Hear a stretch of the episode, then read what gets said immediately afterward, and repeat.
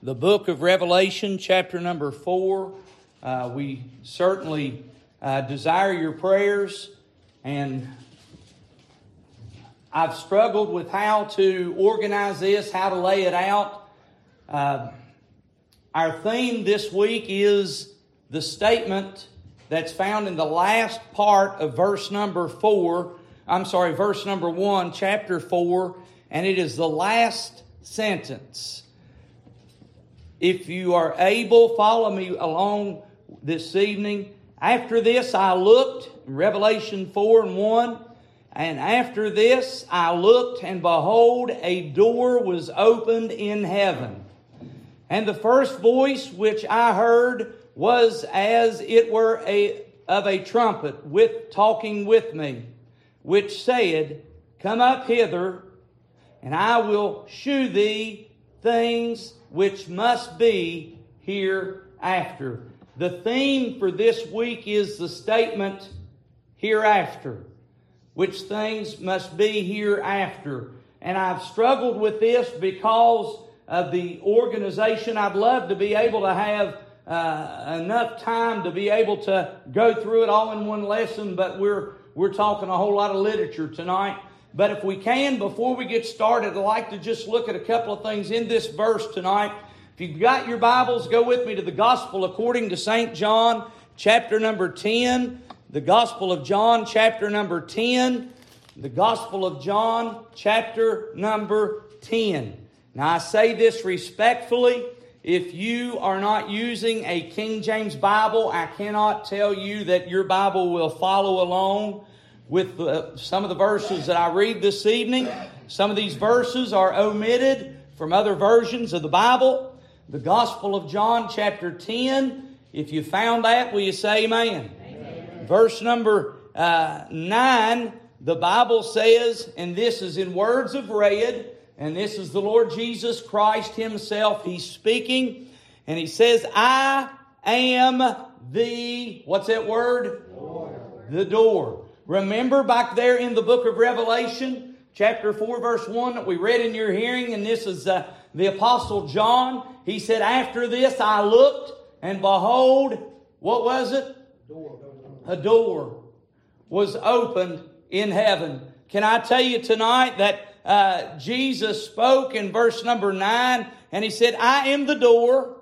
By me, if any man enter in, he shall be saved and shall go in and out and find pasture. Well, preacher, why are you telling us that tonight? Because Jesus said that He is the way, the truth, and the light.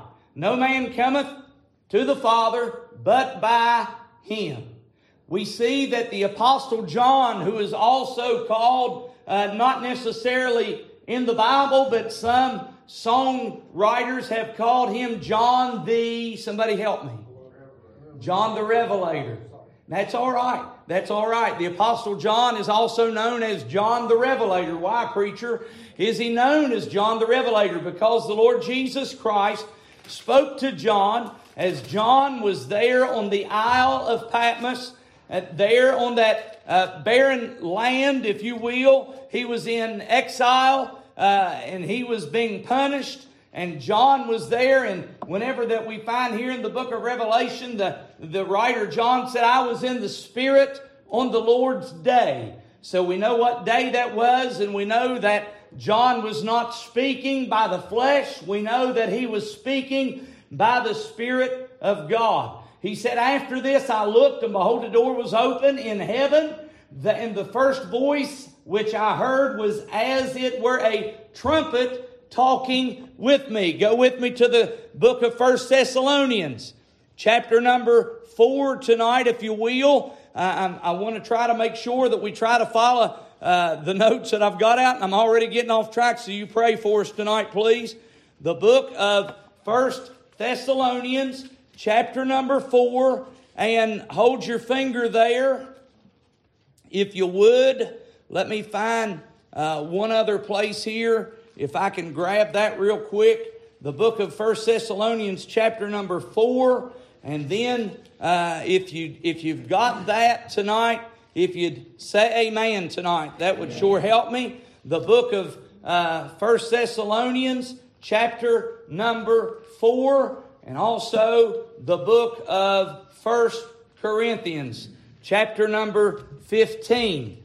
Hold your finger in 1 Corinthians 15. We'll give you a minute to get there.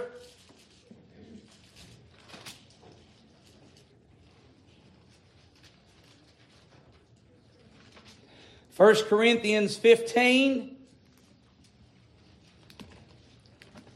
All right, if you found the book of 1 Thessalonians chapter 4, I want to reread cha- uh, the book of Revelation chapter 4 before I jump back in 1 Thessalonians. Revelation 4 and 1 said, After this I looked, and behold, the door was opened in heaven, and the first voice which I heard was as it were of a trumpet talking with me. And we see the colon there. Uh, we find in the book of First Thessalonians chapter 4 and verse number uh, 13, the Bible says, if you found that, say amen. But I would not have you to be ignorant, brethren, concerning them which are asleep, that ye sorrow not, even as others which have no hope. Let me clarify, uh, just if you were not here last night, the Bible does not teach in soul sleeping. But this scripture, if you were not maybe a student of the Bible, would read that and say, well, he just said them that which are asleep. He's talking about in the body. He's talking about in the flesh. What does it mean when someone is asleep? Whenever the scripture says it means that they are dead. Their body has been buried. We find in verse 14, for if we believe that Jesus died and rose again, even so them also which sleep in Jesus will God bring with him. Let me just edify just a little more on that thought for a moment if I can. If they were just sleeping in the grave, how could Jesus bring them with him? Where are they? Paul said, choosing rather to be absent from the body is to be present with the Lord. When the Christian dies, the spirit and the soul returns to be in heaven with the Lord. Thank God for that. Verse 15, for this we say unto you by the word of the Lord, that we which are alive, that you and I, and remain unto the coming of the Lord shall not prevent them which are asleep. Let's clarify one more point. We cannot stop them that are dead. Just because they've died, you and I that are alive do not take preference over them that have already went on before us. Let me just simply stop right here. I had a dear great grandmother, dear woman of God. She walked to church both ways, lived up in her high 70s, I believe, if I'm not mistaken. Uh, and she was one of the old women of God. Maybe some of you don't understand what I mean by that. Uh, not some of these uh, new modern day Christians. I mean, she had some shoe leather on her gospel. Amen. She's been dead. She's her body's been buried in the grave for a long time. Her spirit and soul has been with the Lord. When the trumpet of the Lord is going to sound, thank God I'm not going to stop her from getting up. You understand? Uh, we that are alive, we're going to have our turn, but them that are dead, they're going to have their turn first. Let's look at what the Word of God says. Let's reread verse 15. For this we say unto you by the word of the Lord, that we which are alive and remain unto the coming of the Lord shall not prevent them which are asleep. Watch this. Verse 16. For the Lord himself shall descend from heaven with a shout, with the voice of the archangel, and with the what? Trump of God. Let's stop right there a minute. Remember in the book of Revelation 4, 1, when John was talking that a door was opened unto him in heaven, what was it he heard that was talking unto him? A trump. Now look with me in 1 Thessalonians 4 and 16, the latter statement. And the dead in Christ shall rise first. Somebody might say, Preacher, why are they raising first? I told the church last night because they're six foot lower than we are. That's not biblical, okay? That's a little bit of Robbyology, all right? I, I don't know why, but I know the scripture says they are, and the Bible teaches they are, and we just have to believe that they are. Would you agree with me right there? Now, let, let me make sure that we understand. This is not me teaching. I, everything I'm going to teach tonight, I'm going to try and back up with the Word of God. And if I say something that's not in the Word of God, I'm going to clarify that it's Robbyology. That means it's my opinion. You all right with that? Okay.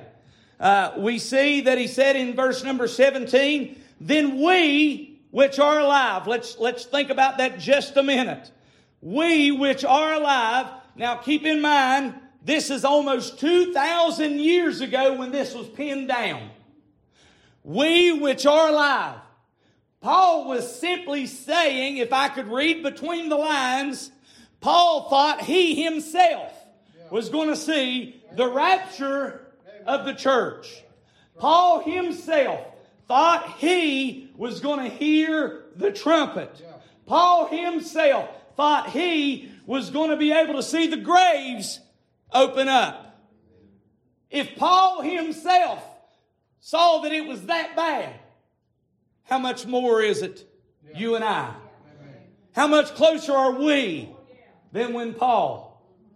Brother Anthony, would you do me a favor and would you go back there in the nursery and grab that whiteboard, if you would, and pull it out and just park it right here in front with the picture that I've tried to draw facing the, uh, the sanctuary tonight?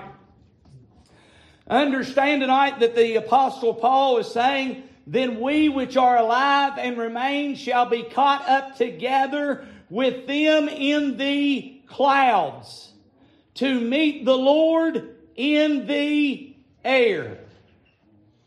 And so shall we ever be with the Lord. Is that what your Bible says? Grab your Bible before we go to the book of First Corinthians and go to the book of Acts, chapter 1. Thank you, Brother Anthony. We'll just park that if you would. Push it right back here again, in the altar. As we go throughout this week, if you want to sketch this as we go, we're going to add on to it each night.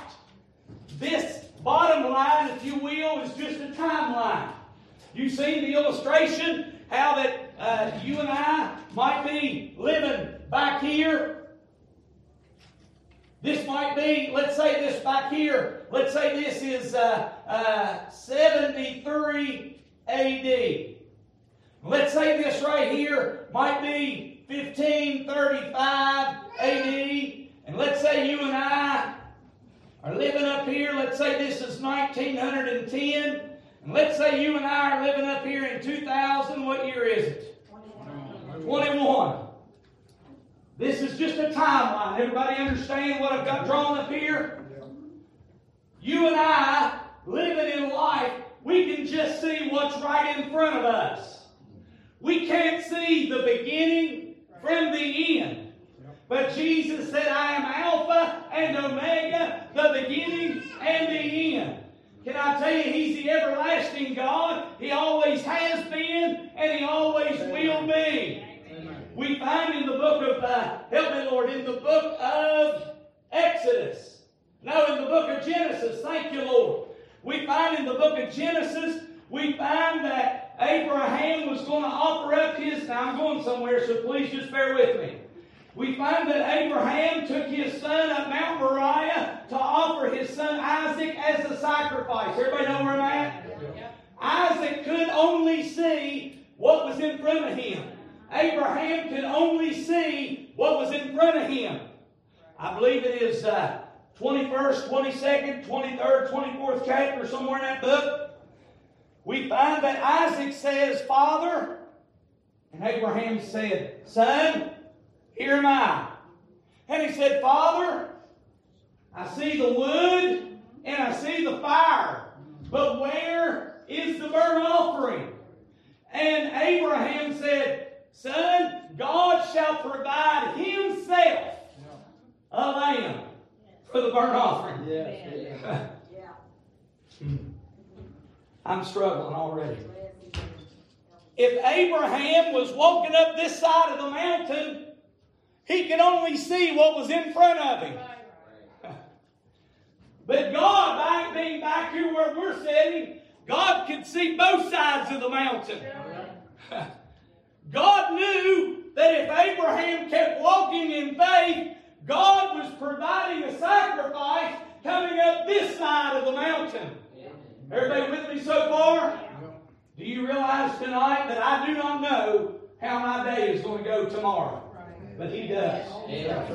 How does He know that? Because He's already in my tomorrow. He sees both sides of my today, my yesterday, and you say, Preacher, you got Bible for that? I'm glad you asked me. The Bible simply says that Jesus Christ, the same yesterday, today, and forever. The Bible teaches, according to the Word of God, the Bible teaches, He said, I am the Lord thy God, and I change not. Well, preacher, why are you telling us this tonight? I got to get back to my lesson, so just bear with me. I'm getting bogged down. Where we are on this timeline, I do not know. But this dotted line, what's it represent? Let's just go right on up here. We'll fill that in for just a minute.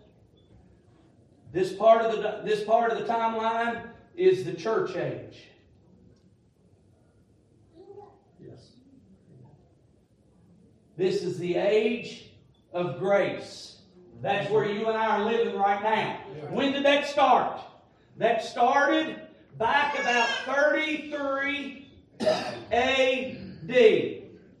Some scholars say 32 and a half. I'm not going to argue with them. Some say 33 and a half. Let's split the difference, call it 33. Agree, we don't, none of us know for sure. That's right. Appreciate all four of you agreed with me. right here's when this timeline started. You and I are living in the dispensation of grace. What's that mean? Right now, the Holy Spirit lives in this timeline with us. We are living, look with me in the book of Acts, chapter number 1, and verse number 8. If you found that, say amen. amen. The Bible says, let me pick up verse 7 too. It's just too good to pass by. And he said unto them, It is not for you to know the times or the seasons which the Father hath put in his own power. But ye shall receive power after that the Holy Ghost is come upon you, and ye shall be witnesses unto me both in Jerusalem and in all Judea and in Samaria and unto the uttermost parts of the earth. What's that power that Jesus was talking about? Somebody know? The Holy Spirit. The Holy Spirit. He said, but ye shall receive power. What he was saying is it's not here yet. Yeah. Everybody with me? Amen. What's this? Verse 9. And when he had spoken these things, while they beheld, he was taken up, and a cloud received him out of their sight. Did everybody get that statement? And a cloud received him out of their sight. Did everybody catch that? What was it that took him up? A cloud.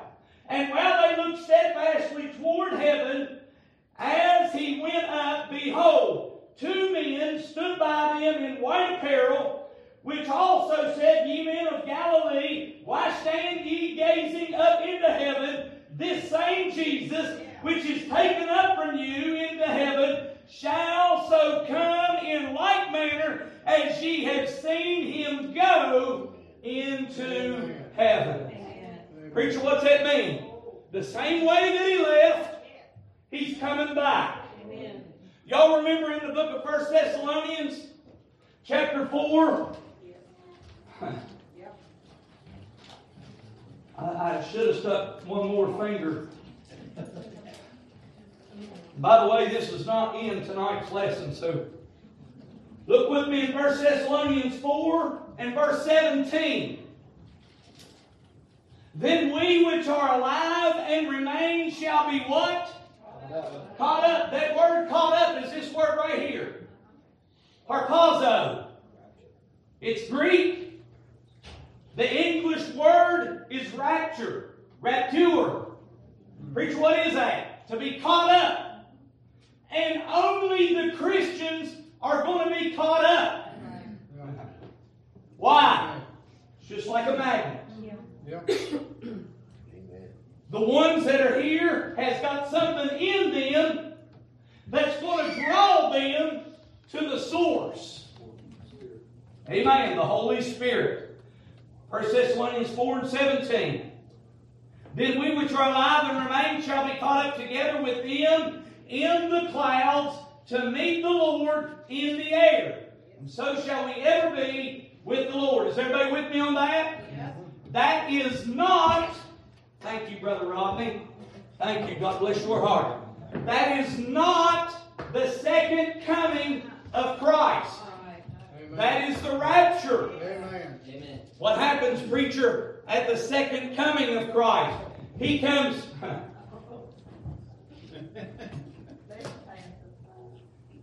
Here in the rapture, he comes.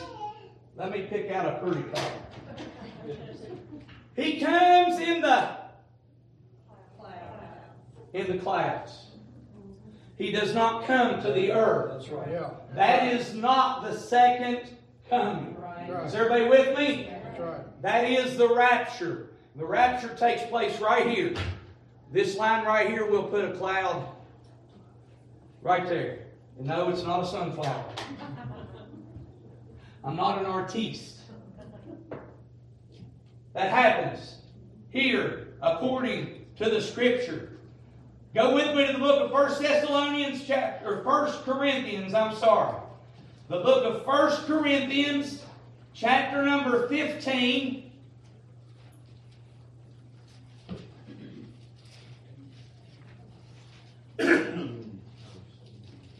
I'm all over, I'm all over, I'm all over, I'm all over. So you pray for me that I'll get back in line with the notes tonight.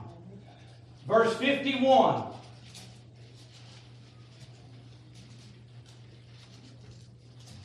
I want to wait a minute till everybody finds it. Brother Rodney, thank you for the stand, by the way.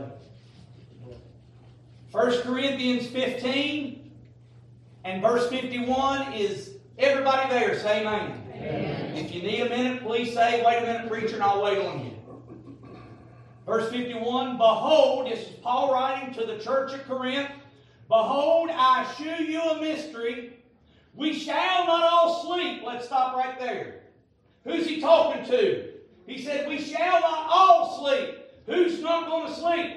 We which are getting taken up Yep. in the rapture that don't go by the way of the grave. Everybody agree with me there? Yep. But we shall all be changed. Mhm. One day I'm going to put a woman on arthritis that Ajax can't take off. Amen. Amen. Some of you will get it at 2 o'clock in the morning. One day, when the trump of God sounds, and we which are alive are caught up together in the air, our flesh and our blood isn't going. That's right. Our soul and our spirit is going to take off this robe of flesh just like you and I take off the jacket. Right. This flesh is what's holding us down. Do you realize how spiritually we would be every day if it wasn't for our flesh? Yeah. Amen. You realize how close to God we would be if it wasn't for the temptation of our eyes, for the distractions of our ears? One day, our flesh is going to come off. And thank God we're going to have victory. Look with me in verse number 52. The Bible says, In a moment, in the twinkling of an eye, what's that next statement? At the last trump. Do you remember what uh, 1 Thessalonians said? With the voice of the archangel? What's going to happen? He's going to blow that what? That trumpet. Well, preacher, what are you saying? The trump? and the trumpet are not two different things. And I hate to break it to some of you. This is not Donald J. Trump. Hear that, Jacob? It's not Donald J. Trump. Well, what are you saying, tonight, preacher? Now I'm picking on Jacob, okay? Some of you look, turn around and look at him. He, he, he's, um, he, amen. I love you, Jacob. Preacher, what are you saying tonight? All I want you to simply understand, look in the remaining part of this verse. For the trumpet shall sound, and the dead shall be raised incorruptible. And we, he's talking about we which are alive, we shall be changed. For this corruptible, how many of you know our bodies are dying every day? Amen. For the dead shall be raised incorruptible, and we, we, we shall be changed. For this corruptible must put on incorruption. And this mortal must put on immortality. We are going to a land where cancer will never be. Yeah, amen. There will never be any more sickness. There'll never be any pain. Uh, no more arthritis. No more death. Uh, for the former things have passed away. Uh, he said, Behold, I make all things uh, new. Uh, right, for these words are true uh, and faithful. Uh, understand tonight uh, that if you are saved, uh, this is the worst uh, that your life is ever going to be. Amen. Amen. But if you're lost, this is the only heaven that you'll ever know. Understand, we're not going to a place to get ready. This is it. This is the getting right, getting ready place. Have I lost you? For this corruptible must uh, put on incorruption. For this mortal must put on immortality. So when this corruptible shall have put on incorruption, and this mortal shall have put on immortality, then shall be brought to pass the saying that is written Death is swallowed up in victory. O death, where is thy sting? O grave, where is thy victory? At that day, we will have no more funeral services to go to. We will not have to go to any more graveyards uh, and put on any more flowers at the tombstones. Uh, understand that there's coming a day uh, when it's all going to be done, it's all going to be over, and it's going to be worth it all. Amen. O death, where is thy sting? O grave, where is thy victory? The death of sting, the sting of death is sin. And the strength of sin is the law. But thanks be to God which giveth us the victory through our Lord Jesus Christ. Therefore, my beloved brethren, be steadfast, unmovable, always abounding in the work of the Lord, for as much as ye know that your labor is not in vain in the Lord. You understand tonight, church, honey, that every time that you go to bed, you ought to be able to thank God that if you died uh, and you're saved, if you died, uh, you don't have nothing to worry about. Uh, one day, I want you to understand that every temptation that you struggle with down here, every pain that you're afflicted with down here, one day it's going to be over and we're going to enter into the gates of glory. Give you a little bit of Robbyology. Right now in the book of Ephesians 6, we find that we are, according to the Word of God, we're soldiers. We have the helmet of salvation. Yeah. We have the breastplate of righteousness. We have our, our feet shod with the preparation of the gospel. Our loins girded about with the gospel of truth. We've got the shield of faith and the sword of the Spirit. That is the battle armor. Yeah. But one day, we're going to enter into the gates of glory and we're going to take our armor off because we're going to a place where we'll not have to fight any more battles. It'll be worth it all. Amen. Amen. Praise the Lord. Now, I got way off track. I, that was just an introduction. You pray for me. Hebrews 9 and verse 27. If you want to follow me there, follow me there. If you don't want to follow me there, then you write it down.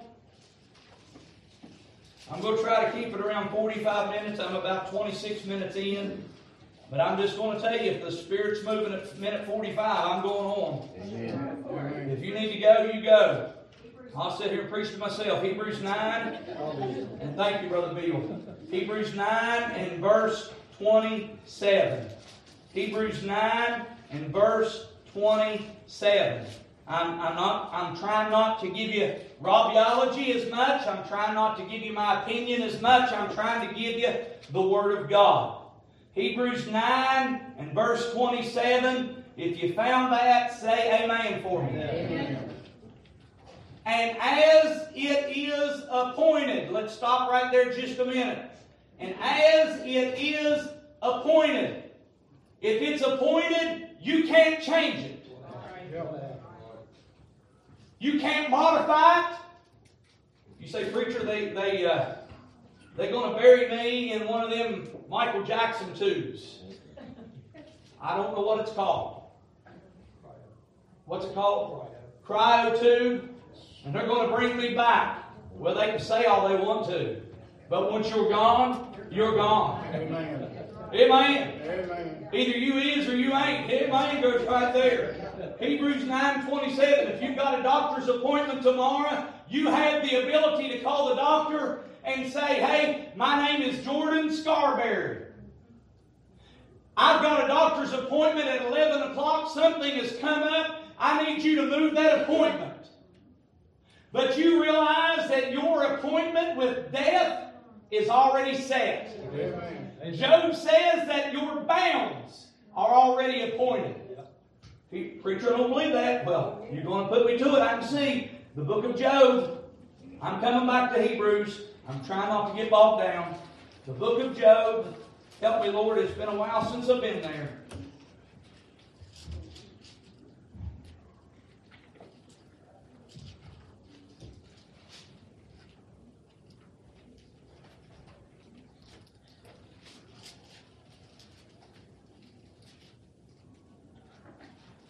The book of Job, the 14th chapter.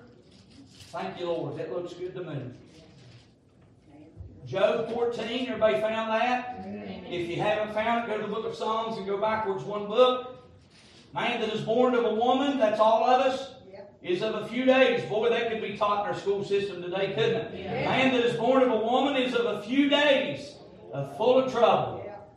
He cometh forth like a flower and is cut down. He fleeth also as a shadow and continueth not.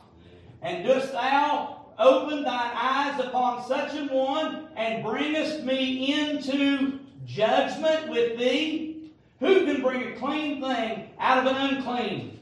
Not one. Watch this, church. Seeing his days are, what's that?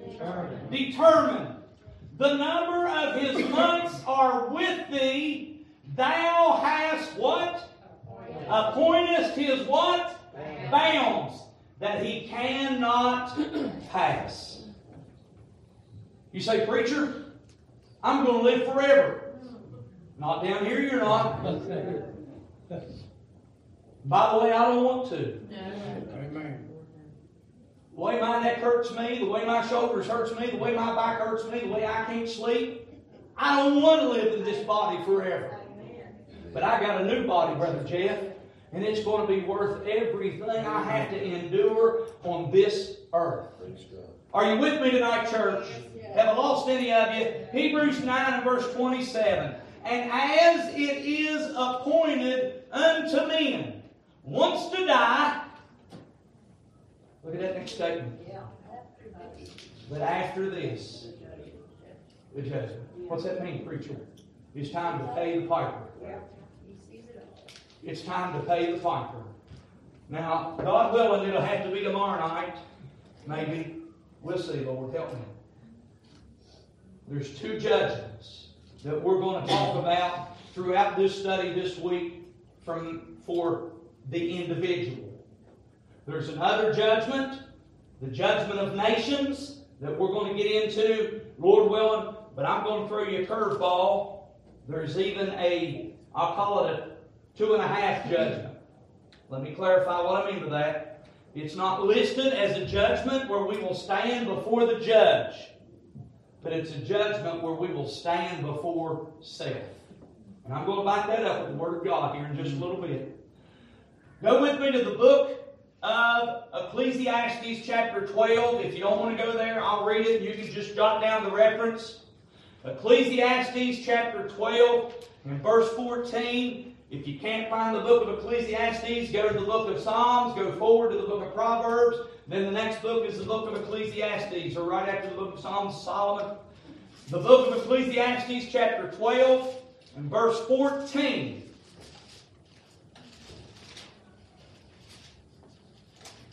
Hold your finger there. Then uh, stick another finger over in the book of Romans. If you want to go there with me in just a minute, but I'm going to read this out of the book of Ecclesiastes, chapter 12 and verse 14. The Bible says, For God shall bring every work into judgment, with every secret thing, whether it be good or whether it be evil. See, the things that we do in secret when nobody is around, He's got it. And by the way, God keeps good books. He's never lost a count of one item. He owns a storehouse. Thank God tonight. The book of Romans, chapter 2, and verse 16, the Bible says, In the day when God shall judge the secrets of men by Jesus Christ according to my gospel. Some might say, Preacher, that is a pop quiz. When I stand before the judge, how do I know what he's going to judge me on? Yeah. I just read it to you. In the book of Romans, chapter 12, and verse number 16, in that day when God shall judge the secrets of men by Jesus Christ, look at this statement, according to my gospel. What is the gospel? It is the good news of the Word of God. It is absolutely what you and I have in our hands tonight. We have been blessed that this thing was not done in a corner. We have been blessed that this thing is not open to private interpretation, but God has given us all 66 books of the Word of God from Genesis 1 all the way up through Revelations, uh, and He has given us His inherent, infallible, divine Word of God. Not the opinion of God, but the Word of God. Go with me to the book of Matthew, chapter 13. The book of Matthew, chapter 13. Preacher, what is it you're trying to show us tonight? Well, first of all, does everybody agree with me that we're going to be judged? Amen. Is there anybody that I've not convinced with the Word of God? All right. Now I'm going to throw you a curveball, I'm going to ask you to do me a favor. If I count around this church and you are the number four, would you stand up? Just that's all I want you to do. If you are the number four, I just want you to stand up. One, two, three, four. Stand up. One, two, three, four. Stand up. One, two, three, four. Stand up. Hannah, one. Fred, two. Three, four. Kyra, stand up. One, two, three, four. Would you mind standing up? One, two, three. Debbie, would you stand up? Four. One, two, three, four. Would you stand up? This is every fourth person. One out of four. Everybody caught that? Yeah. One in four, and I'm going to back this up with the Word of God, will go to heaven. Boy, that was a curveball. You didn't see that coming, did you? I'm going to back it up with the Word of God here in just a minute. That means roughly 25% of the people in our churches.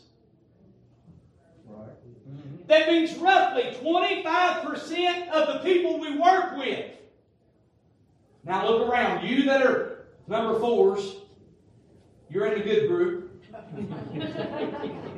Look around at the other 75%. Are we really doing enough to win them in? No. All right. Before you sit down. One, two, three, four, five, six, seven. You can be seated. Everybody can be seated. Seven people out of this crowd is all that we were able to stand up. Preacher, why are you telling us this? I want to show you something. And as we show you this tonight, if you're saved, it is your responsibility to be a witness to others. Amen. Jesus said that we are to love others as ourselves. He, he said that we are to love our neighbors as ourselves. Remember the uh, is it an acronym for joy? Is that the right statement? Acronym? Jesus. J O Y. Jesus first, Right. others Yourself. second, then yourself Right. last. Please don't answer this question. I don't want to see your reaction. But if you don't put Jesus before everything else, including family, you're wrong. Let me give you a verse. He said, Seek ye first the kingdom of God and his righteousness, and all these things shall be added unto you.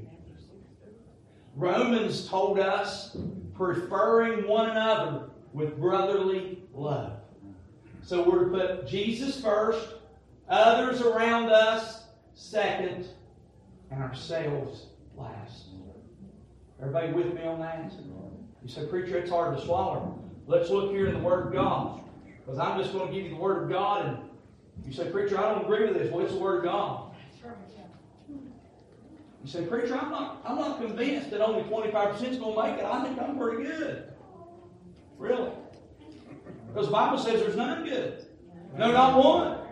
But we've all sinned and come short of the glory of God. Uh, the book of Matthew, chapter 13, and verse 1. If you found that, say amen. Amen.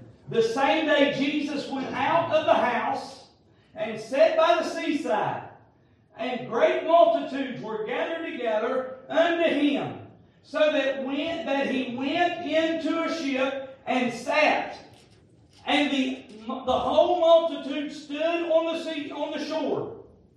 Verse 3. And he spake many things unto them in parables. Let's stop right there. A parable is a story or a teaching, an illustration that is used with modern day topics to get the point across. Mm-hmm. Everybody with me? Mm-hmm. Yep. All right. Verse 3 Behold, a sower went forth to sow, and when he sowed, some seeds fell by the wayside, and the fowls came and devoured them, and fell upon stony places. Some fell on upon stony places, where they had not much earth, and forthwith they sprung up, because they had no deepness of earth. And when the sun was up, they were scorched. And because they had no root, they withered away. And some fell among thorns. And the thorns sprung up and choked them, and brought forth fruit. I'm sorry. But others fell on into good ground and brought forth fruit. Some a hundredfold, and some sixtyfold, and some thirtyfold. Who hath ears to hear, let him hear. You say, Preacher, what in the world did we just read? We read the same sower, which was the Lord Jesus Christ, sowed the same seed, which is the gospel. Mm-hmm. But he sowed it, he sowed it on four different types of soil. See, nothing wrong with the sower, nothing wrong with the seed. The gospel still works. Yep. Jesus is still the answer. Yes, yeah. But the soil, you and I, Amen. we're corrupt. Look with me. There's four different seeds or four different soils here. Some seeds fell by the wayside. There's the first one. Everybody see that? That's in verse 4. In verse 5. Some fell on what? Stony places. That's the second one. Keep in mind, both of those that I just told you about, those seeds were cast but didn't make it. Look with me in verse 7. And some fell among thorns. That's the third. There was only four. That's 75%. Hmm. That's three quarters of all four that were thrown. Three fourths didn't bring forth any fruit. Three fourths did not take root. How many times have you ever been in a church and you've seen people come to the altar, claim that they got saved, but you never see them in church again? Yep. Boy, we're getting quiet on the Satan. Bless you, Pastor. I mean, this is right down here where I'm living. But you know what? Well, let, us look at this last one. In verse 8, but others fell into good ground. The first seed, some fell by the wayside, that's on the surface. Some fell among thorns, that's on the surface. Some fell upon stony places, that's on the surface. Look in verse 8. There's a word, the fourth word in, into. But other fell into good ground. Preacher, what are you showing us tonight? All I'm simply showing us tonight is there's what, seven billion people on the face of the planet Earth? Mm-hmm. If there is one quarter of the population that will go to heaven, I promise you that's not all of America. That's not all of my neighbors. That's not all of my family. So, preacher, what can we do to solve this problem? Put a little effort into preparing the soil.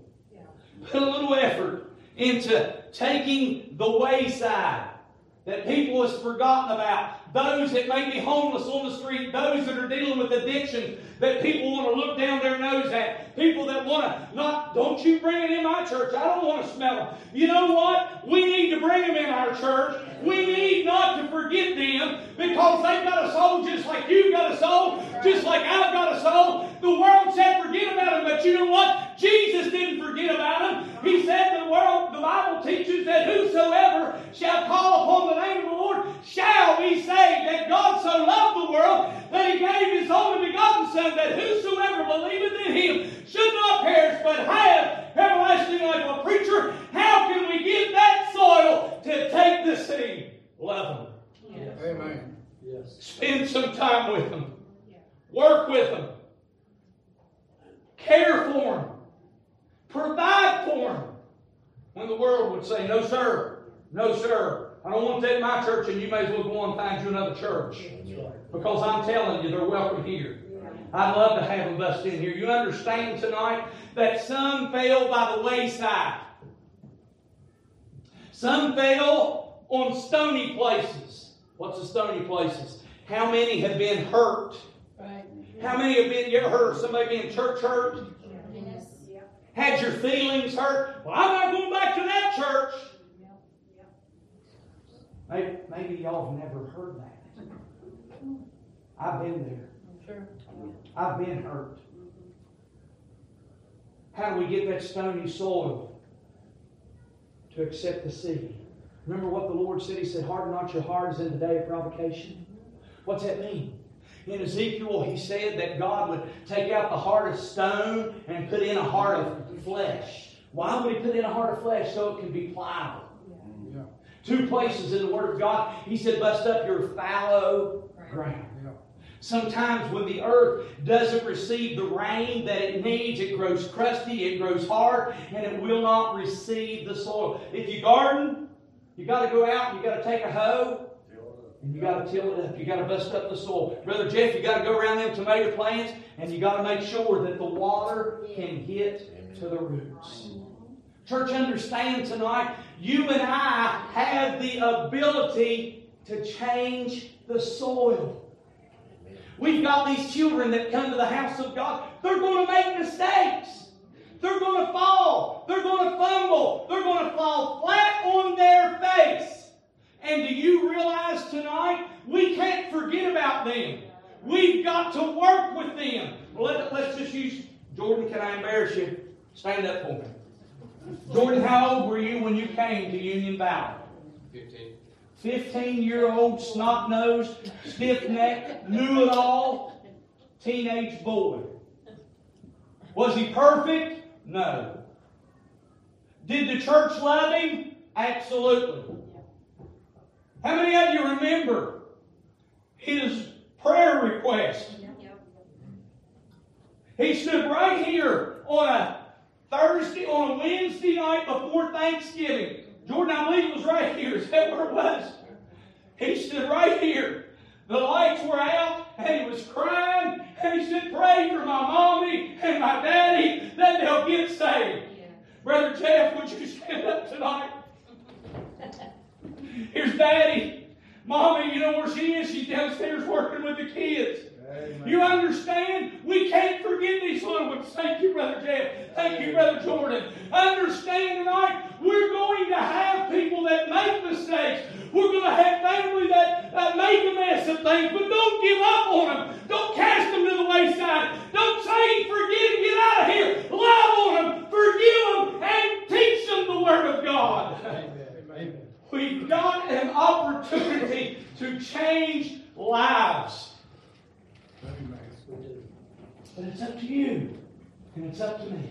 Some grew, or some fell among thorns. You know what the thorns are? The world mm-hmm. Yeah. just chokes it out.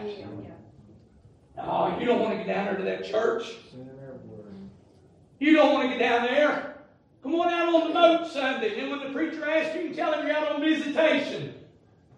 Brother Rodney's, not, not really. Boat's named Visitation. So when the preacher, Jacob, you're not going to name your boat Visitation, are you? You've already done. Preacher, what are you saying? The world will draw us deeper and deeper and deeper and deeper. Sin will take you farther than you ever intended to go, and it'll cost you far more than you ever intended to pay. I've heard people that have backslidden on the Lord. I've heard people that have fallen out of fellowship with the Lord. I've heard people that have left the church that have said, I only intended to miss one or two nights. Okay. Before long, preacher, I found that the longer I was out, the harder it was to go back. Y'all understand what I'm preaching tonight? Yeah. Is that pride? Oh my, yes, I believe it would be pride, Brother Rodney. And you know, I think we're living in the most prideful generation Amen. that's ever been on the face of the earth. I, now that's not biblical. That's that's Robby's opinion. Okay. Well, we are in the middle of one of the most sinful months of the year. And that's what it's called, is Pride Month. Well, there you go. I didn't even I didn't even know that, Jason. Understand tonight the Word of God that I've given tonight in this lesson teaches that the principle, roughly one in four, will go to heaven. That's the principle. Please don't go out of here in a family of four and say, Family! and browbeat them. That's not what I'm preaching, church. I'm just simply saying that if there's roughly 7 billion people on the face of the earth, some estimate that there's been over 13 billion since mankind. Now you think one in four. We think, wow, that's a lot. But is it really? Let's be honest, there was only seven in this congregation tonight. I don't want one person to go to hell. I've got 10 minutes. I'm not going to get where I thought I was going to get. Let me give you, let me give you the self judgment. This is not the judgment of Christ. Uh, I guess we'll get there tomorrow night if the Lord will allow. That's the Bema seat of Christ. God willing, the next night we'll get at the great white throne judgment if the Lord would allow. But tonight, I just want to talk to you about self. Self reflection. I'm going to back this up with the Word of God here in just a minute. Self reflection is one of the greatest tools that we have in our tool bag. If you listen to everybody else, everybody else will tell you how bad you are. And if you run around with the right crew, they'll tell you how good you are until you start to believe you're so good you don't need God. Go with me to the book of 1 Corinthians.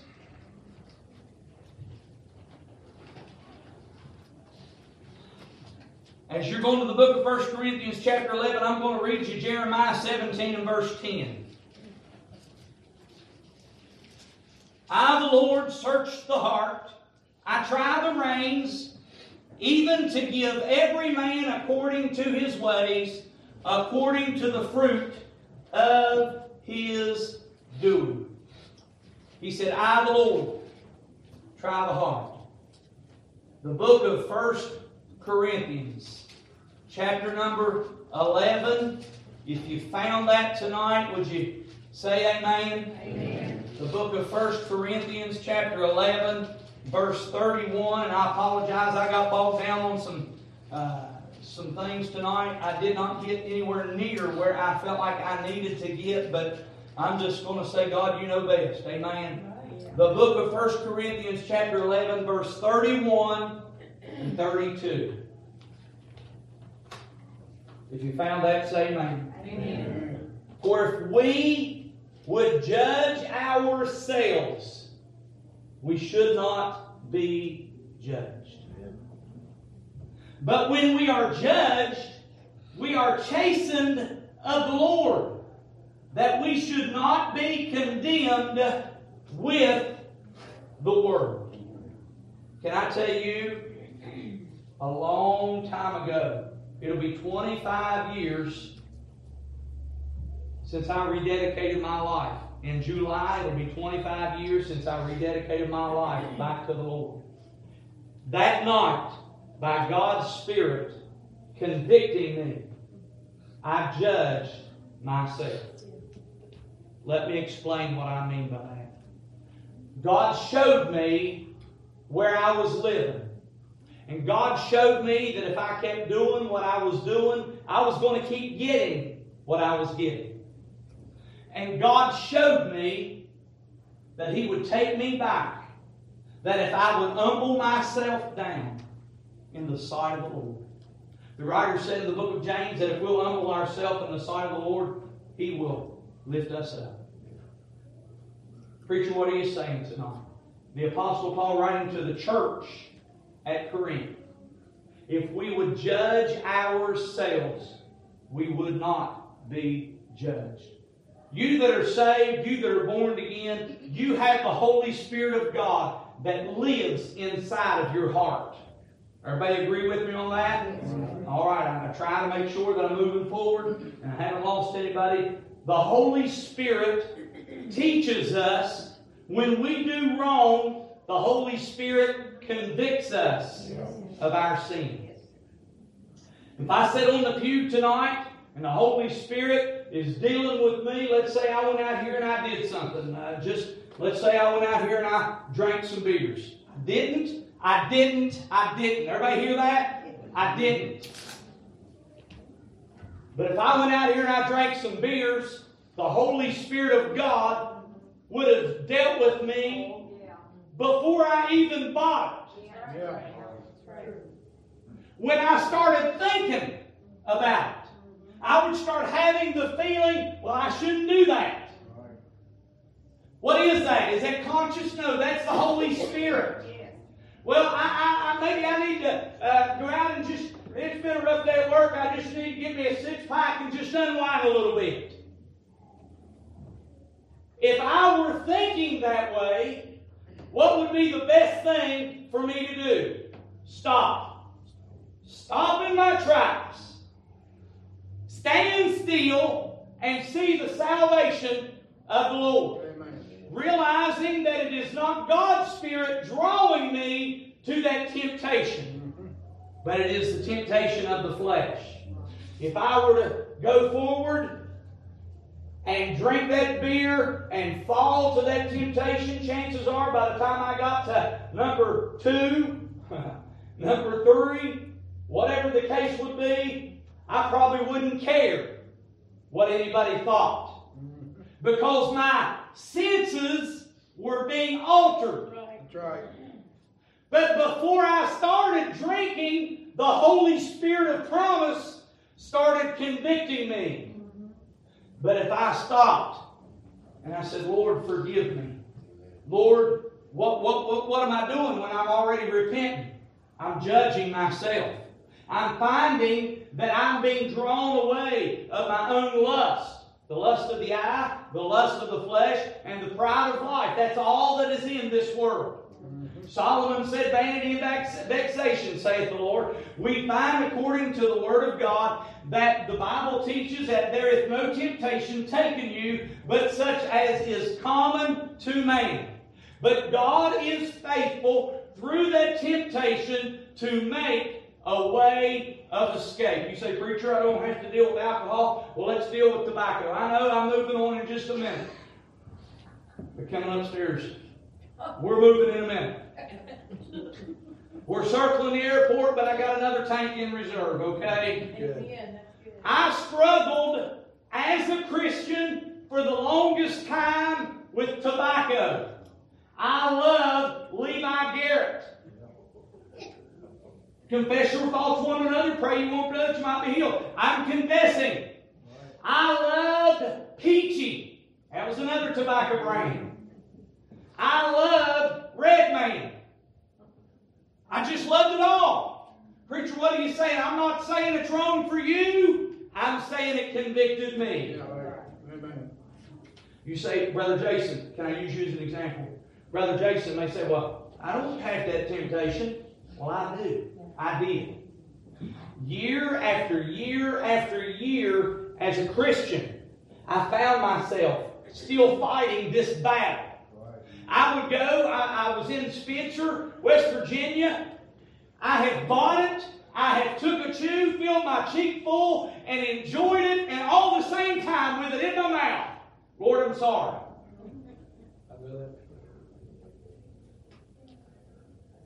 I'd take that chew, I'd spit it out, I'd wad the whole tote, $2.10.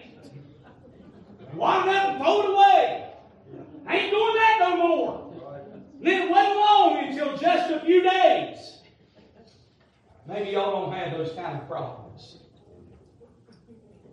That temptation's drawing and drawing. You walk in a grocery, you walk in a Go Mart to pay for gas, and they got it right there in front of you. It's the devil.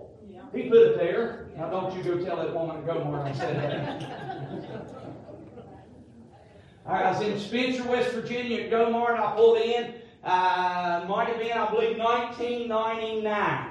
I'd already been back with the Lord since 1996. It was uh, in Spencer. I pulled into the Go Mart. I was wrestling with my spirit, with my flesh, all the way from Ripley, driving out Route 33. You, you know, there's two inside of us. We've got the white dog and the black dog. Everybody heard that story about the old Indian chief? Yeah. The Indian chief, uh, he had the white dog and the black dog in him, and the old pastor come to him and said, Chief, how are you doing? He said, Great war inside. Yeah. The preacher said, Great war inside. Chief, what do you mean? He said, Great war inside. He said, Chief, you're going to have to tell me what you mean. He said, Black dog, white dog, fight great war inside. And the old preacher said, Chief, which one's winning? And the old chief said, Whichever one I feed the most. That's right. Amen. I pulled into Spencer, West Virginia. I pulled into Go Mart right there on Main Street. I can take you right to the place on the shelf where it was. I picked up a poke of chewing tobacco, threw it on the counter, knowing that God was already convicting me of this situation.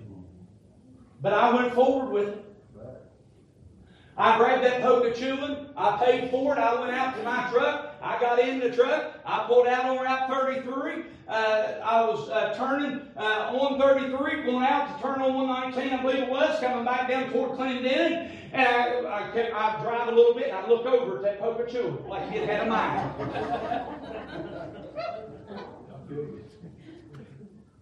Don't let the devil ride with you. It won't be long before he wants to drive. I went on a little bit longer and I kept looking at that chewing tobacco. You know what temptation does? It draws you even deeper and deeper. I picked that poke of chewing tobacco up. I opened the top of it up. I stuck my nose down inside that poke so far, I believe some of the leaves went up my nostrils. I took a, a great big breath in. I thought, oh boy, that smells good. I know some of y'all won't understand that, but I do. And the whole time, the Spirit of God convicted me, dealing with me, saying, I can do all things through Christ that strengthens me. Saying, you can be more than conquerors through Christ Jesus. Saying, I can be more than overcomers. All these scriptures running through my mind, and the Holy Spirit working with me. I'm judging myself. And at that moment, on that day in Spencer, West Virginia, the Spirit of God was stronger than my flesh. I didn't take a chew of tobacco. I wanted that brand new poke of chewing up. I rode down the wind. I committed another sin. I threw it out the window as far as I could throw it, and thank God I've never bought another poke of chewing tobacco in my life. But understand tonight, that day, I judged myself. And because I judged myself, I realized that I was not worthy. I realized I was not strong enough to do it on my own. I judged myself and I came up wanting. I judged myself and I said, God, I got to have you. He said, Son, I will never leave thee nor forsake thee. And look at this scripture in the book of 1 Corinthians 11. I'm soon to close. Sister Vicky, Sister Carmen, if you ladies don't mind, can you come tonight, please, up to the piano? I know this is short minute, last minute, I'm sorry. Paul writing to the church at Corinth, and he said, if we would judge ourselves, we should not be judged. One day, Lord willing, as we get in throughout the remainder of this week, there's going to be two judgments. The Christian is going to be before the, uh, the judgment seat of Christ, or it's also called the Bema, B E M A, the Bema seat. And the sinner is going to be before the great white throne judgment. Long before those two thrones, I had to judge myself. And you understand tonight that if we would judge ourselves every day and repent of our sins, then we're not going to have to give an account when we stand before Him as judge. Why, preacher? Why are you not going to have to answer for that sin? Because I repented down here. Because I repented when I failed to that poke of chewing. That's just been one temptation, church. You understand? Mm. That's true, and that's a real life example of what I wrestled with. But I wrestled with so many more. I wrestled with much, much more than just that poke of chewing. But that example simply shows that if we'll judge ourselves, we'll not be judged. When I stand before the Bema seat or the judgment seat of Christ, I'll not have to stand in judgment for that poke of chewing that I bought that day. I'll not have to stand in judgment for littering on 119 that day when I threw it out. I might have to pay a fine somewhere if they, if they watch this video tonight. Y'all pray whoever gets to watch this, okay? But I won't have to stand in judgment for that decision. Because that day, the Holy Spirit that lives inside of me judged me and showed me that I was wrong.